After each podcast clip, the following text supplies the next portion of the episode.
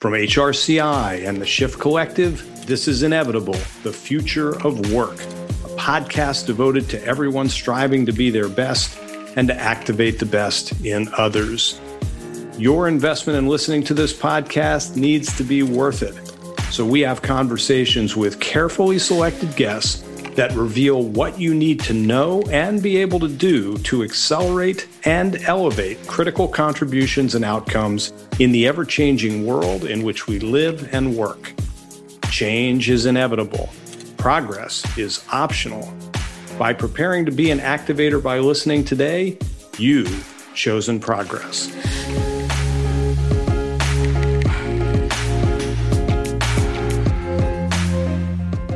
On this episode of Inevitable, we talk with Joe Fuld, the founder and CEO of the Campaign Workshop, an advocacy and political consulting firm.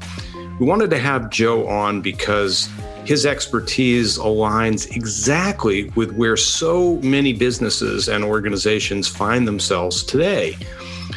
With the heated environment in which you're either right or you're wrong on pretty much any issue, how do you, as a business leader, chart your course and engage your people in a productive, not a destructive way, and engage your audience in a constructive, not destructive way? Joe's counsel on this is so insightful and straightforward that essentially centers around this idea.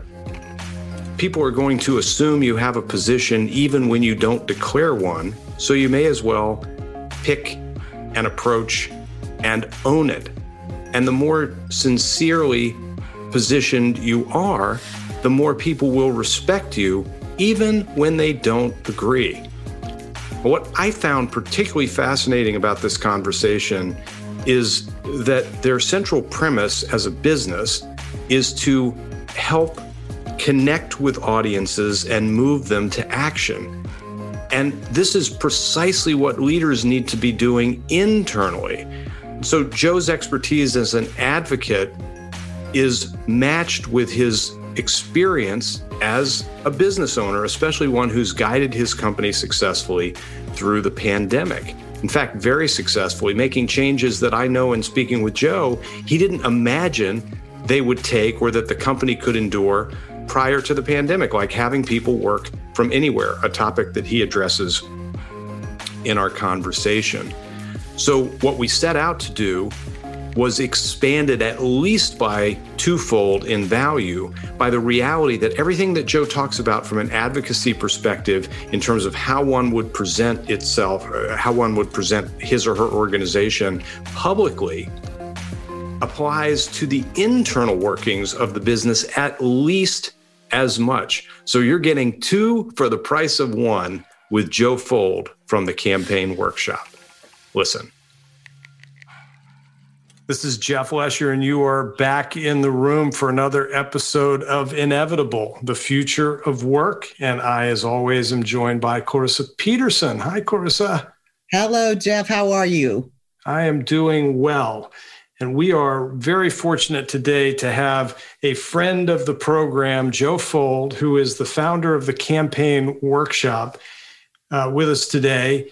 And we asked Joe to be a part of our conversation because advocacy, points of view, uh, social equity, and, and the whole mean of how we relate to others or don't is is critical. It's critical for businesses. It's critical for people. It's it's not just a business issue. It's not just a social issue. And when we were talking to Joe about what his company Campaign Workshop does, and I'm going to have him talk about it in more detail in a moment.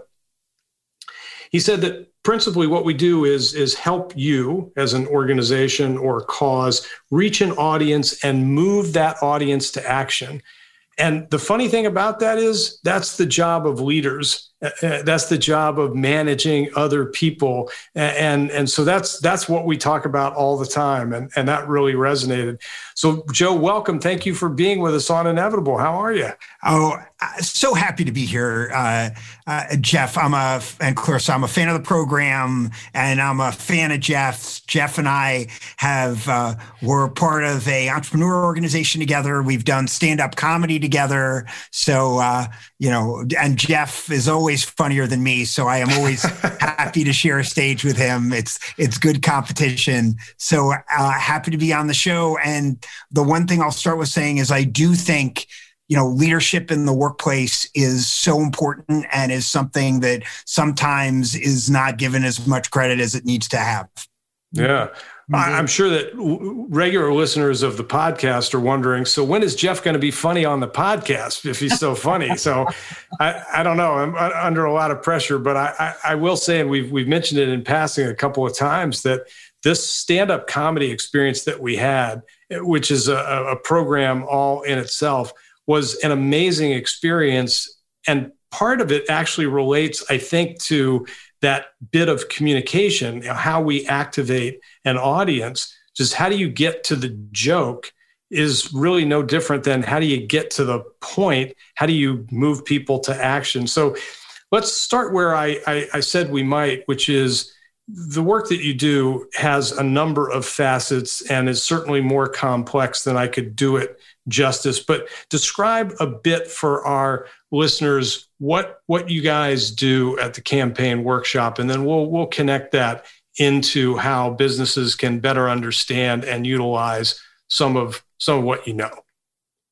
Yeah, well, so um, I started this company a little over 10 years ago with the goal to work with groups and organizations as well as progressive candidates running for office um, to help them have a clear message, call to action, and move people to do something, whether that is voting, whether that is engaging in their organization that they're a part of, whether it is asking a legislator to pass a bill or not pass a bill, right? Those are all the kinds of challenges that we work on throughout the country. Um, and you know, so that's what I do on a daily basis. I teach people how to do that as a trainer. And we work with a lot of organizations to train people to be better advocates and to run for office. But we also create advertising that helps move people and engage them. Cool. So, and, and advocacy, right? How would you, how would you define advocacy? So, the way that I define advocacy is usually around issues, getting to take, have people take action on an issue is what I think about when I think about advocacy. So, it could be as simple as a wanting a four way stop at my corner right? Going around and getting my neighbors to sign a petition and saying, we need a four way stop here, and here's why, and here's the safety hazard of it. That's advocacy, right? You want to pass a piece of legislation that, um, you know, that gives people a uh, who've been out of work due to COVID, um, extra money. That's advocacy, right? So it could be any number of things from small to big I look at that as getting mm-hmm. um, moving an issue forward is advocacy. Yeah. You know, I, I, lived in a neighborhood for many years where I actually was part of a group that tried to have a four-way stop sign installed, and it was controversial. And and and it made me think. Uh, you, you know, in today's moment, it seems like everything is controversial and I'm reminded of the famous Michael Jordan line that Republicans buy sneakers too. And since then, at least, there's been a concern about businesses expressing a point of view, much less having a point of view.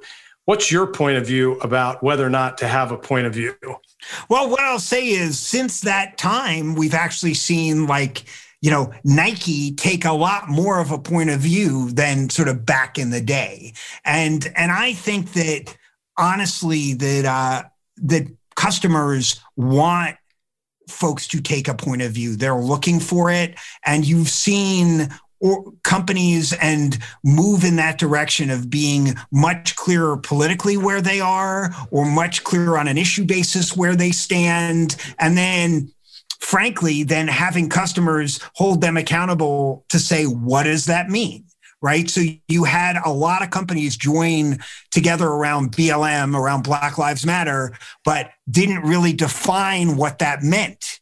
Then you had customers coming back to them saying, that's great that you say this. Now, what does it mean for my community?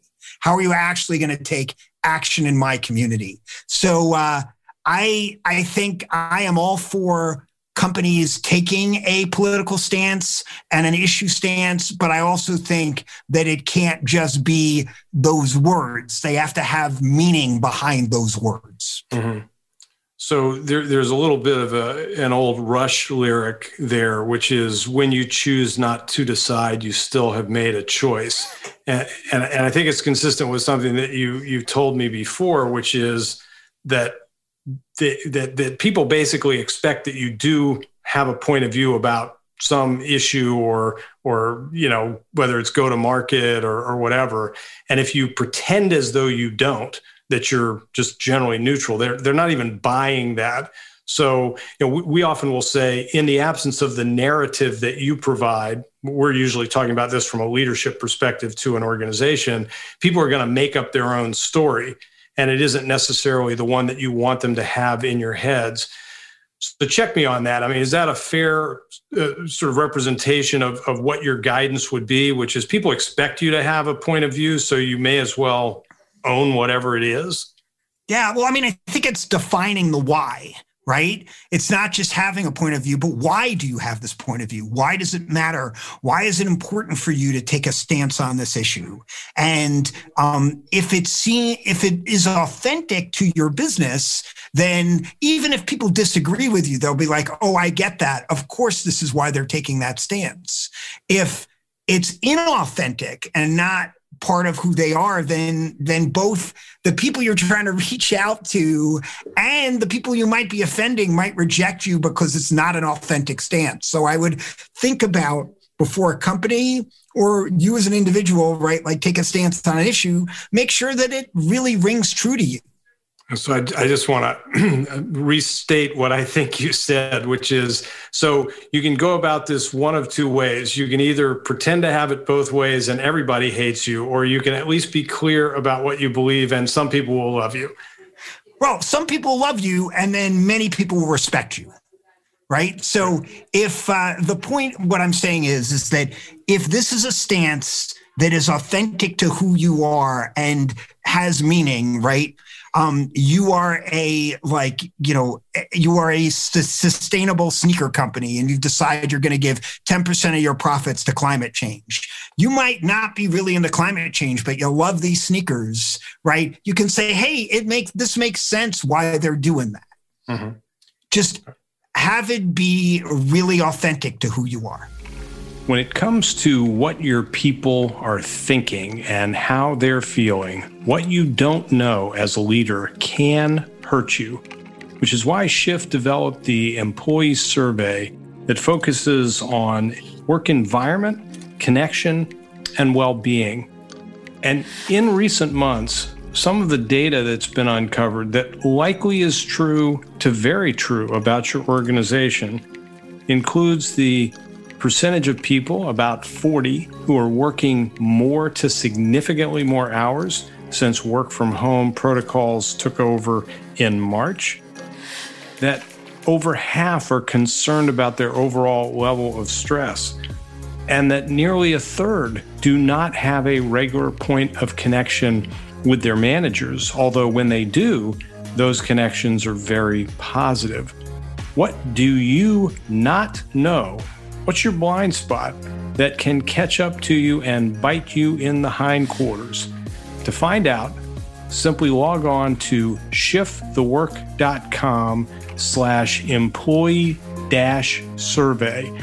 That's shiftthework.com forward slash employee dash survey. The survey is free to qualified organizations, and you'll get access to a leadership course and an ebook. Go there now and be better for it. I have a question for you. So, sure. Before I ask, I just need to name that I am not a, a trained comedian.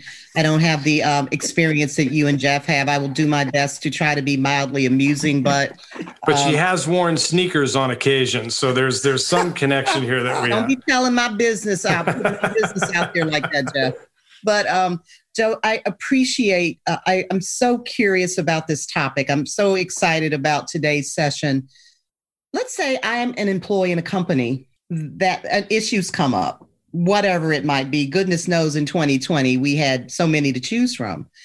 But my company is silent because they've decided that they're not going to take a stand. But I'm at, I'm in a demographic. We know that many of our our workforce now believe that hey, if you aren't a socially active organization, if you don't believe in social justice, heck, I don't want to work there. So, how do you deal with the tension between my company is silent on this issue, but I individually want to bring it forward? Well, you know, this is uh, I, am sure this is an issue many folks are dealing with right now. I mean, the first thing is hopefully there's a process within your company to bring these issues forward. And if there's not, then I would suggest creating one, right? Maybe there's a suggestion box. Maybe it's going to your supervisor, or maybe it's going to the president of the company and saying, hey, this is a problem. And here's how I feel, and how here's how other coworkers feel. You know, we, what I'll also say is, sometimes you need to respectfully organize in your in among your coworkers to say hey you might not have known this but we feel this way right? Sometimes you could get into trouble for doing that. Sometimes that's good trouble right? Because you need to hold your leaders accountable. Hopefully you're in a workplace where people um, appreciate that and are like all right we might not have listened to this. We might not have heard this. Now we're going to hear it because our customers might be saying something and our employees might be saying something. And I think often what happens is people don't feel like they have a voice in their workplace, but sometimes they haven't used their voice in the workplace. So it's really thinking through what is the way to do that and will folks be receptive to that? Sometimes they are, sometimes they're not. I have found more than more than ever that, you know, if your employer is asking for feedback, give it. Mm. Um, often what happens is people don't give that feedback. So there is usually a time to do it. And I would say keep at it. Um, it may not be that they immediately are receptive to it, but it builds over time. So I think inherent in what I'm hearing in your response, Joe, is it's important the how you you provide this feedback is important not just that you provide the feedback but being mindful about how it may land Oh yeah. I mean, absolutely. I think that the way you deliver a message is as important as the message itself. And I think how you think about doing that, it may be that if this is a new issue, like that, you know, like cornering the CEO when they're not prepared for it might not be the way to do it. But if you've gone to your supervisor and there's somebody at HR that you think is sympathetic, or there's a, an event that is adjacent to this issue that you can have other people, there are ways to build this over time. But I also like as as the person who owns a business, right?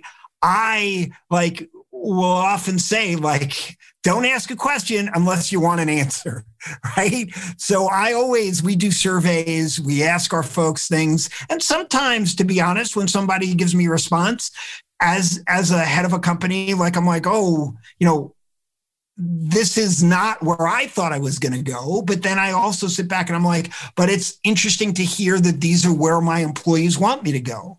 And more often than not, I will, you know, like yield to what they want. Right. And it will allow me a different perspective because I also know that as an owner of a business, I often know what's going on up here at a very high level in my business, but not what is going on and uh, as the day to day operations of the business. So understanding what the customers want and getting real feedback from employees is a gift. And I've learned over time to really embrace it. So, uh, and I feel like. Yeah. it's like they're reverse mentoring you in a way so you can look at the issue from a different lens.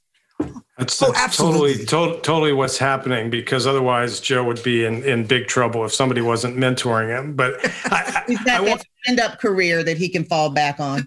yeah, well, there's yeah. So we really need to focus on the campaign workshop. You you you mentioned that, and, and a lot of times we talk to experts in a field like you're an expert in advocacy, and we forget that they're business people too. Yeah. I was reading uh, one of the the resources you have on your website. I think it's tips for program evaluation, basically how well the effort that you went through worked. And as I was reading this, it to me it was really case in point of how you would create a a vision, a strategy, an action plan, and assess your progress against your objectives uh, project wise or organizationally. And it, it caused me to wonder this, Joe, because I, I know in having some conversation with you over time that you learned a lot and changed a lot through the pandemic experience. Did, have you found that you brought more of your your business leadership sensibility into your advocacy, or if the advocacy has informed the way in which you're leading your business?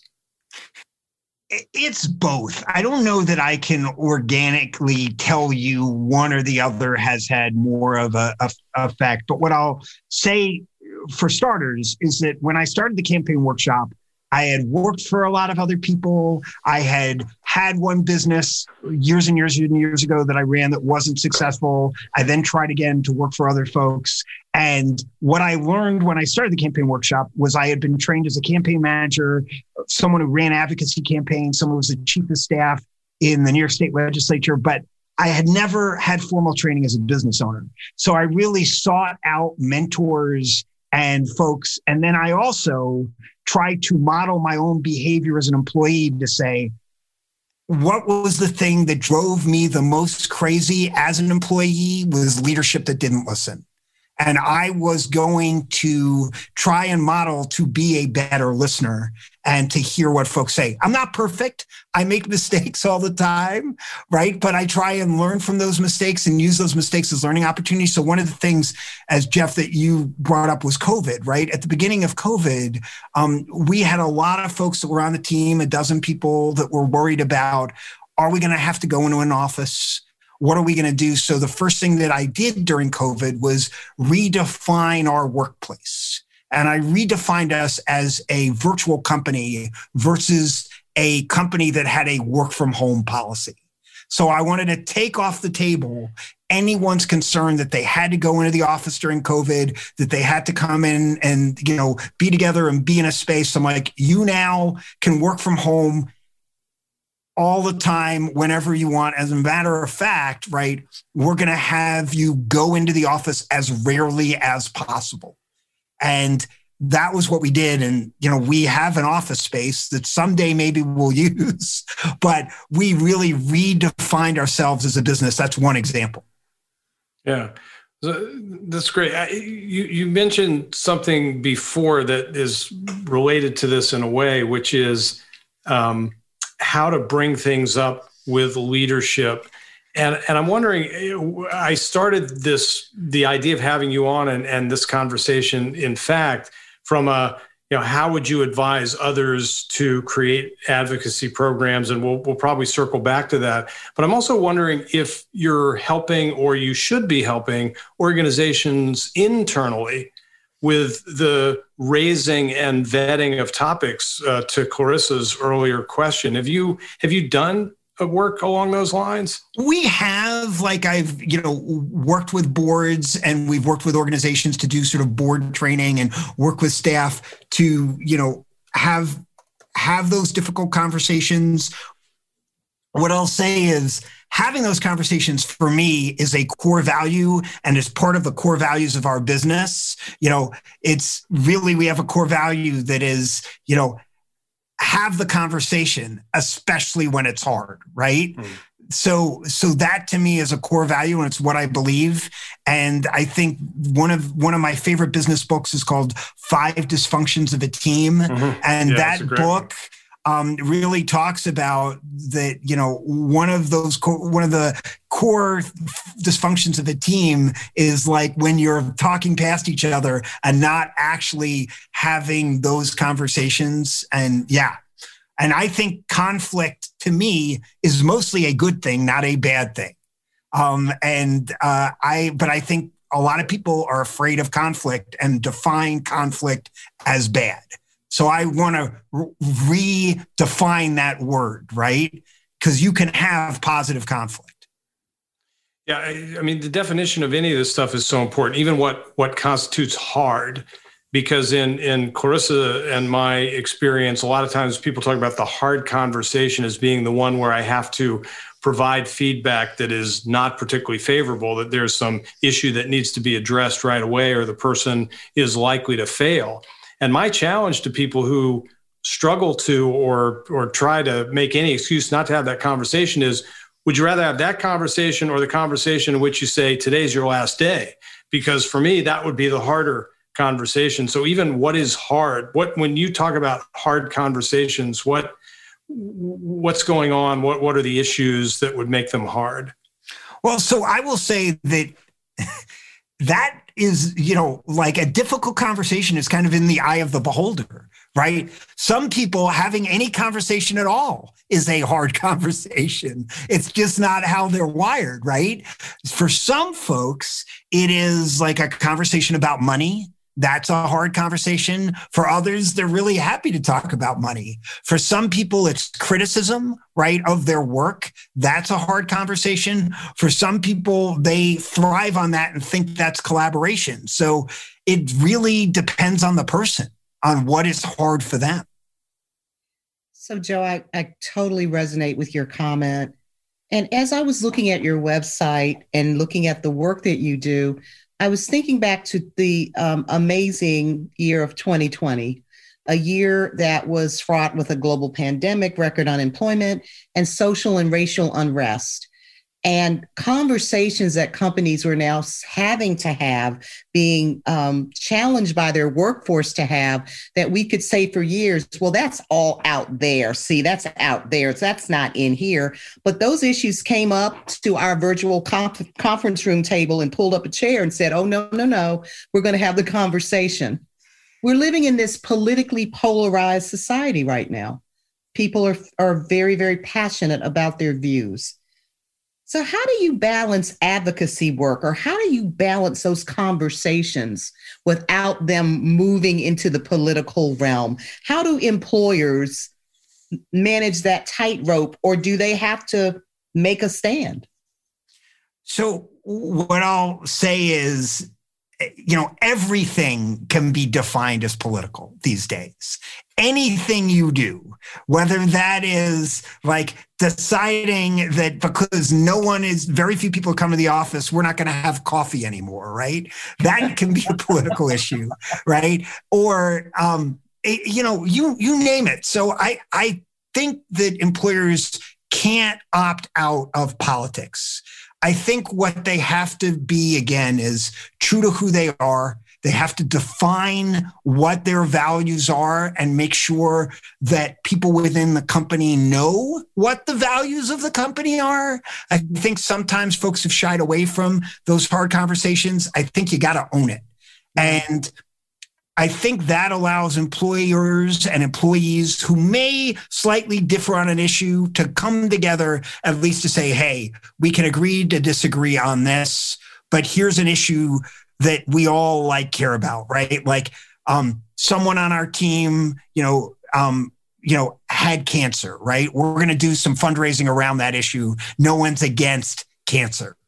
So, so it's like finding things that do create common ground on a team, and then mm. also saying we're just not going to agree all the time. And sometimes leadership is about taking a stand, knowing that not everyone's going to agree with that stance. That's but they might respect that stance, right? Taking a stance, knowing that not everyone is going to agree. Thank you. Yeah. And again, I think it's or, or, or to your point. I, I mean, I, I, you you you I meant to say no one is against fighting cancer versus against yes. cancer, but right. but but but in that, you know, I think there's something telling there, which is if if we if we're devoted to lifelong learning, for example, uh, that's part of our value system probably no one's going to be against that, at least no one that you would want to employ in the first place. How they go about the learning, what they choose to learn, that can vary. And there's a point at which you probably need to construct a parameter, but you're you're not being controversial merely based on the value. You know, there there's some point in it so that we can better X right and i think that's what you're positioning people to do here which is let's go after the things if if we not you know we can't necessarily agree on every element of it but at least the the purpose of the effort or the outcome of the effort is something that we can agree on that's right I, I, and and I honestly think there's so many issues that affect our community. If you decide as a company that there's things that you want to have an impact on, you can find something to work on as a team that your team agrees is important to work on.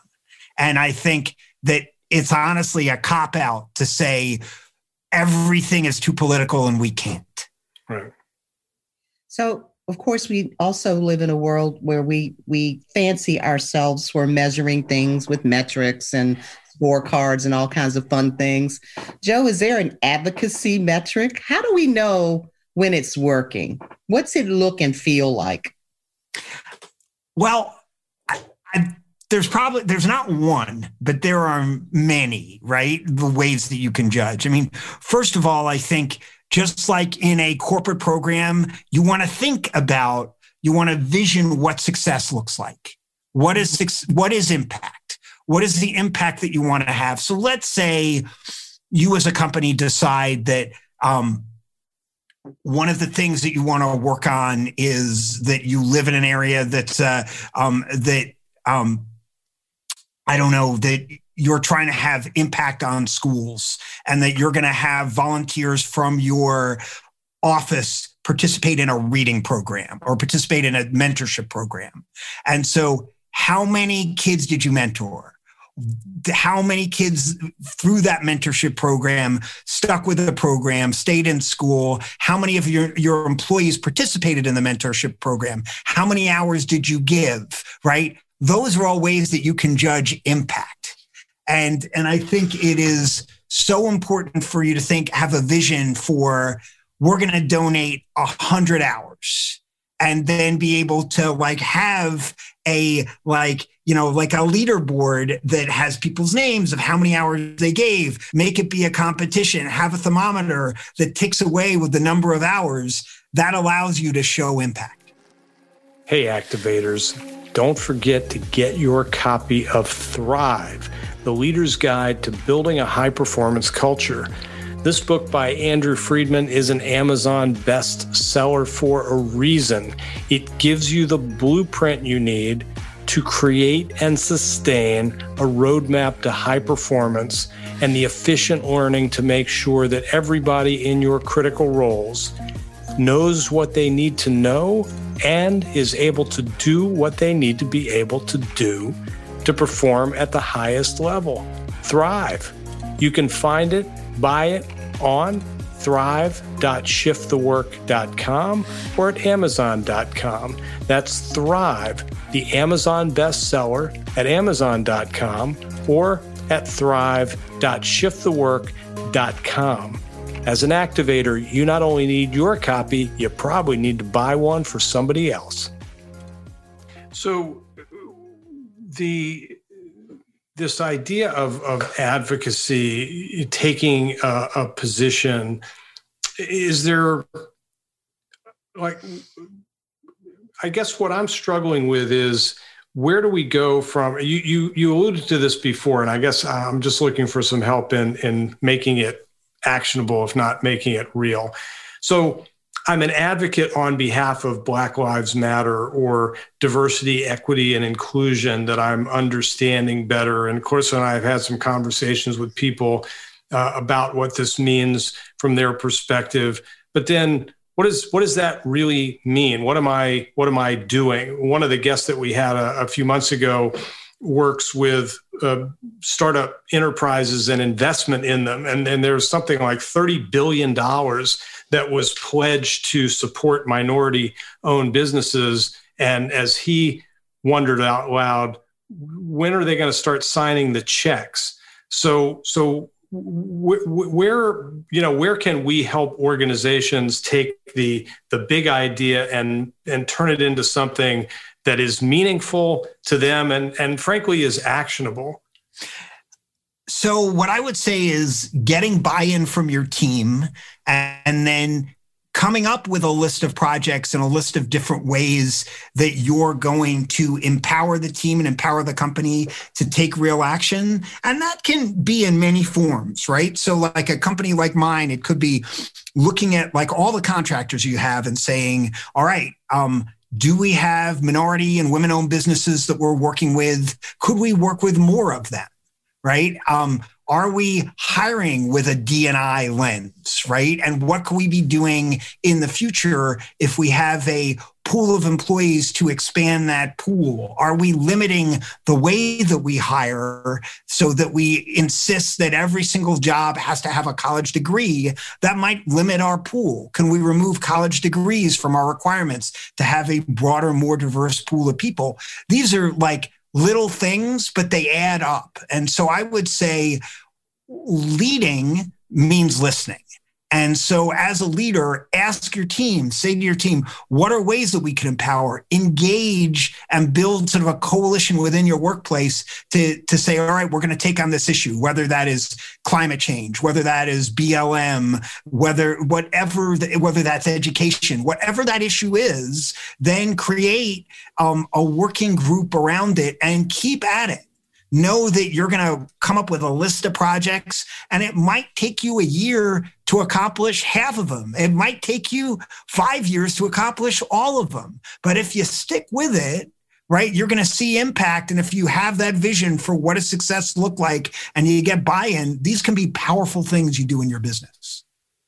So as you are going through this advocacy journey in an organization, are there times that uh, organizations should expect to hit a roadblock or to hit a, a, a stalling point where they go, oh gosh, this isn't going to work. Where where you say, no, this is normal. This is a part of the journey. Don't give up. What does that look like? Well, I mean, it, it will happen usually immediately, right? Uh, really? yeah. Well, what I'll say is, right? Like, I mean, if you've done any like any work in a company, whether they're a big company or small company, there's going to be a group of people that are the ones that are involved in everything. And there's a group of people who aren't involved at all. Right. And so like you're going to start, you're going to put a list. It's going to say who, who wants to work on this project and you might just get the usual suspects right so then you have to you know voluntold people, right? Like get people like in there who may not be a part of it. And you say, hey, listen, this is part of your job. We've agreed as a community that we're going to do this community work, and I need your help and support.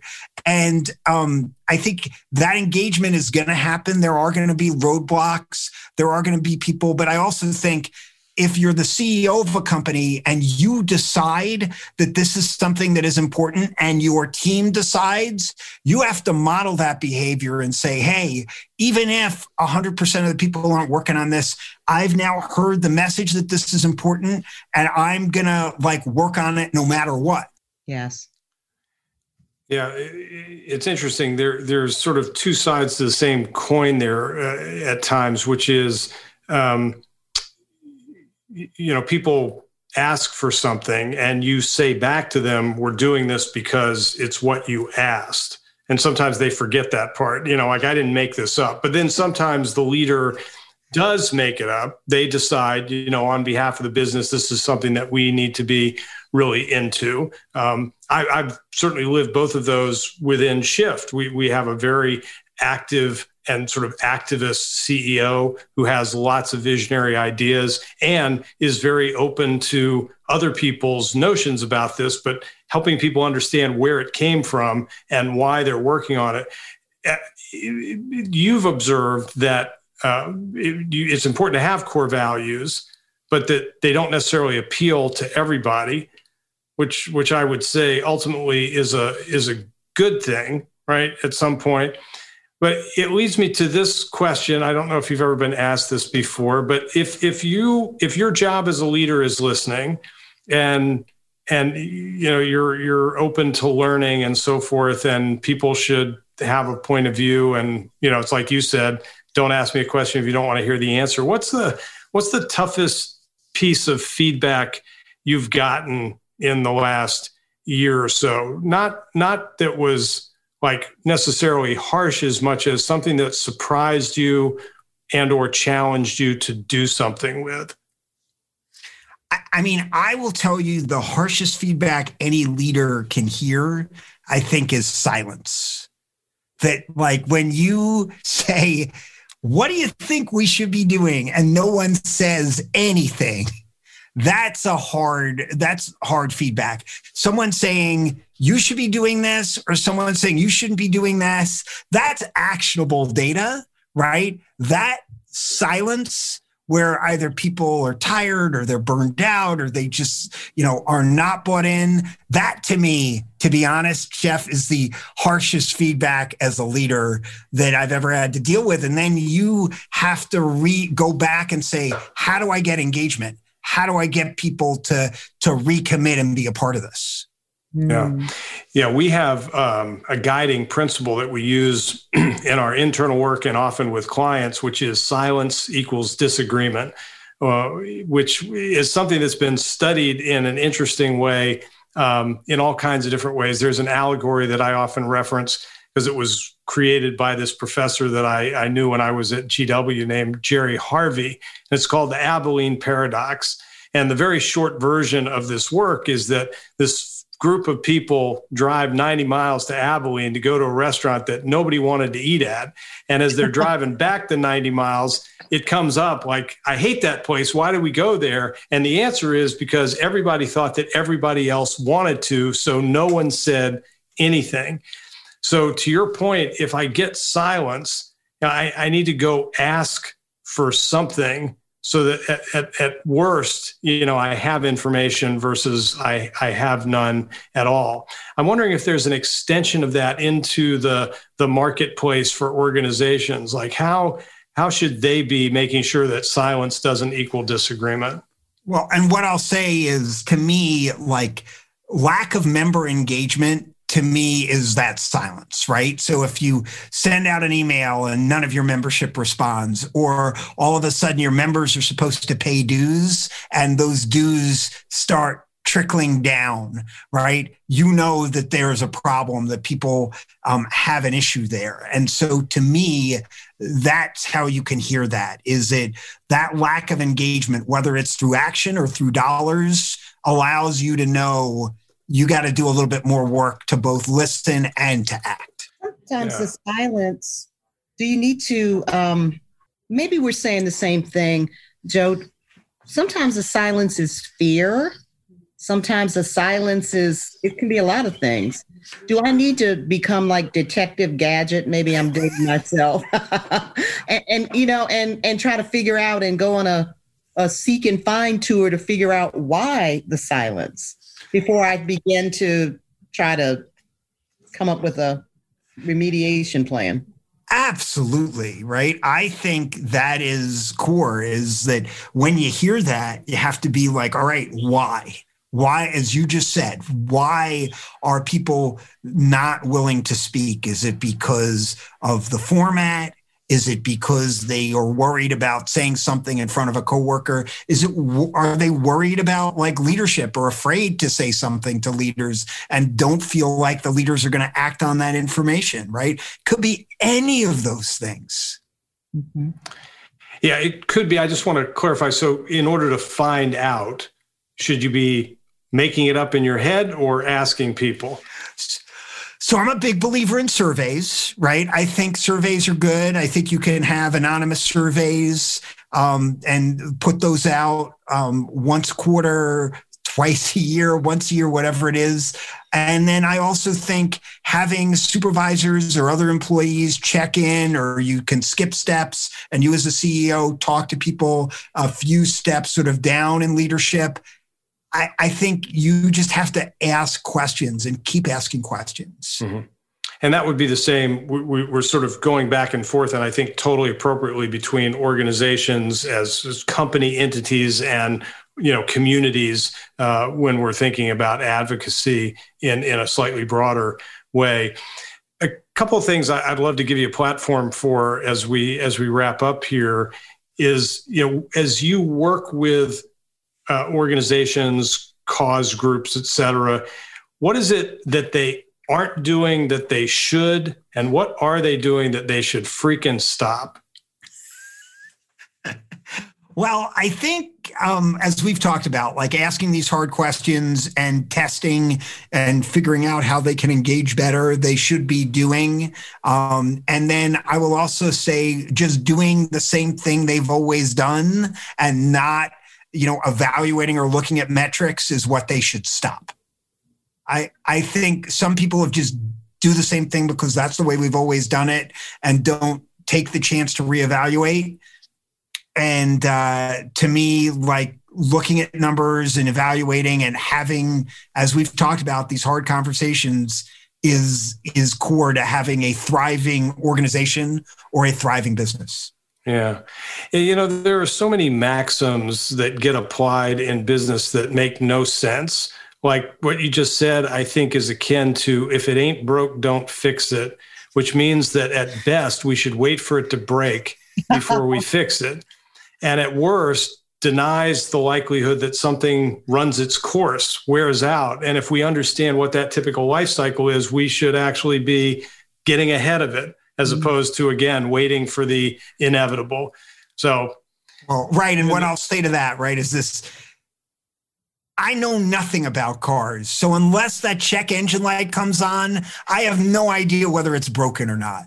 So sometimes you need people to do a diagnostic on your organization or your engine, right? To be able to tell you whether something is broken. And I think as leaders, we often stay way up here and have no idea what is broken. Yes. Well, great. Well, Joe Fuld, thank you for being with us on Inevitable, talking us through a number of issues from a number of perspectives that should lead us to be more curious to have a clear point of view and to be not afraid to learn. How about that? Well, well, Jeff, thank you. I'm going to give two quick plugs before oh, we go. Please.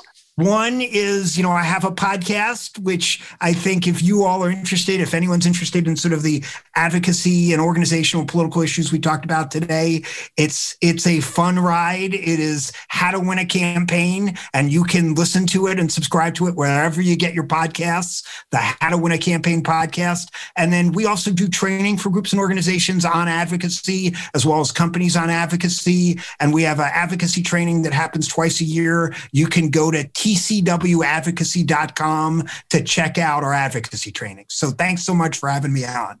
Oh, you're very welcome. I, I have listened to the podcast. Joe brings the same low key energy to his podcast that he brought to ours. So thank you again for being with us, and we'll look forward to our next conversation. Yeah. Clarissa and Jeff, thank you so much. We hope you enjoyed this episode and will continue to support our community of activators as a listener and an inquisitor by visiting our website at inevitablefutureofwork.com, where you can get more content or listen to additional episodes. You can also submit for HR credit and submit a question for address on a later episode. That's inevitablefutureofwork.com. And you can follow us on Instagram at Inevitable Future of Work. We certainly encourage you to subscribe to take the guesswork out of making sure you have all of our latest episodes. And if you're so inclined, submitting a thoughtful review or referring us to a friend or colleague, all are greatly appreciated.